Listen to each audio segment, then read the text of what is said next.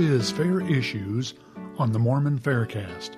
This week's article is entitled Keeping the Faith Nephi, Joseph Smith, and Biblical Motifs by Michael R. Ash. Read by Ned Scarisbrick. This and other articles by Michael Ash can be found at DeseretNews.com. This article was used by permission of the author and the Deseret News. When Nephi tells his readers that his family departed into the wilderness, Nephi is writing within the context of people who would have understood some interesting things about the wilderness, while many modern readers envision a wilderness of forest and jungle in biblical language, the wilderness refers to the desert. In the ancient world, the flight of the righteous into the wilderness was a recognized motif. We are all familiar with the Exodus, the mass movement of Israelites under the leadership of Moses, but the same pattern can be found in the histories of other Jewish desert groups, such as the followers of John the Baptist and the community that lived at Qumran and are responsible for the Dead Sea Scrolls. The Apostle John wrote of the same theme in the book of Revelation when he compared the church to a woman who flees into the wilderness. See Revelation chapter 12, verse 6. And the early Jews believed that the ten tribes were led away into the wilderness where they would not be molested. Even the Latter day Saint pioneers fit within this motif. As LDS researcher Ben McGuire has pointed out, when Nephi wrote about their journey, he intentionally likened their flight to the Exodus pattern found in their scriptures.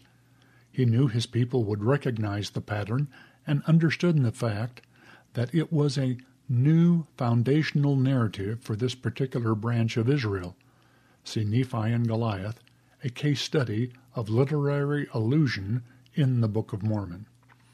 As McGuire explained elsewhere, it's also worth noting that in the departure from Jerusalem, we get a moment when Lehi, as Moses, transitions to Nephi as Moses.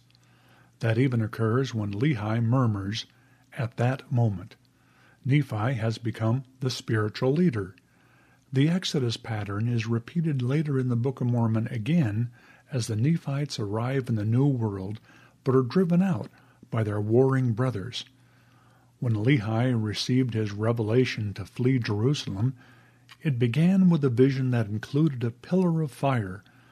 Following this vision, Lehi returned home, exhausted, and while lying on his bed, received another vision of God on his throne. 1 Nephi chapter 1, verses 6 through 17. LDS scholar Blake Ostler has shown that a strong case can be made showing that the elements in 1 Nephi conforms precisely to an ancient literary pattern found in other Jewish documents, such as the pseudepigrapha, documents unknown in Joseph Smith's day. The throne theophany and prophetic commission in 1 Nephi, a form critical analysis. According to Ostler, the ascension motif exhibited in Lehi's vision includes the following elements found in the ancient pattern 1. Historical introduction. 2. Intercessory prayer. 3. Divine confrontation. 4. Reaction. 5. Throne theophany or vision of God. 6. The Dieschesis or the heavenly council. 7. The heavenly book. 8. The Kedusa or angelic songs. 9. The commission. And 10. The rejection and reassurance. Joseph Smith, notes Ostler, was reared in an era of intense apocalyptic fever and spiritual experience, which resulted in the publication of literally hundreds of conversion experiences and visions of God. If Joseph were simply writing fiction, he would likely have drawn on such stories and we should be able to find a numerous account in 19th century literature resembling the Theophany Commission pattern in 1 Nephi. But this is not the case, Ostler writes. In point of fact, however, The sole account in the literature of 19th century America conforming in any significant detail to the ancient literary pattern uncovered by a thorough, though perhaps not an exhaustive, search of such visions in the Nephi account. Ostler points out that anyone who claims that Joseph created Lehi's story as a fictional narrative must be prepared to explain the following details. 1. The call form found in Lehi's ascension narrative is not found in 19th century literature. 2.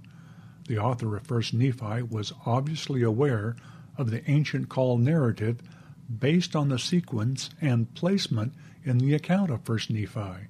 And 3. The author had access to the ancient call pattern as evidenced by the essential motifs, formulatic language, and completeness of the throne theophany and commission pattern. And while Ostler acknowledges that these patterns may be detected in part in the Bible, these patterns were not obvious until recently scholarly endeavors explored for such patterns. If the scholars of Joseph Smith's own day were ignorant of the call form, what are the chances that he, Joseph Smith, could have detected the essential pattern, isolated and deleted all Babylonian influences, and included in his vision elements that were part only in the yet unknown pseudepigrapha. If you like this podcast, you can help promote it by subscribing to it in iTunes or by rating it and writing a review. Post a link on your blog and Facebook page and tell your friends about us. Questions or comments about this episode can be sent to podcast at fairlds.org or join the conversation at fairblog.org.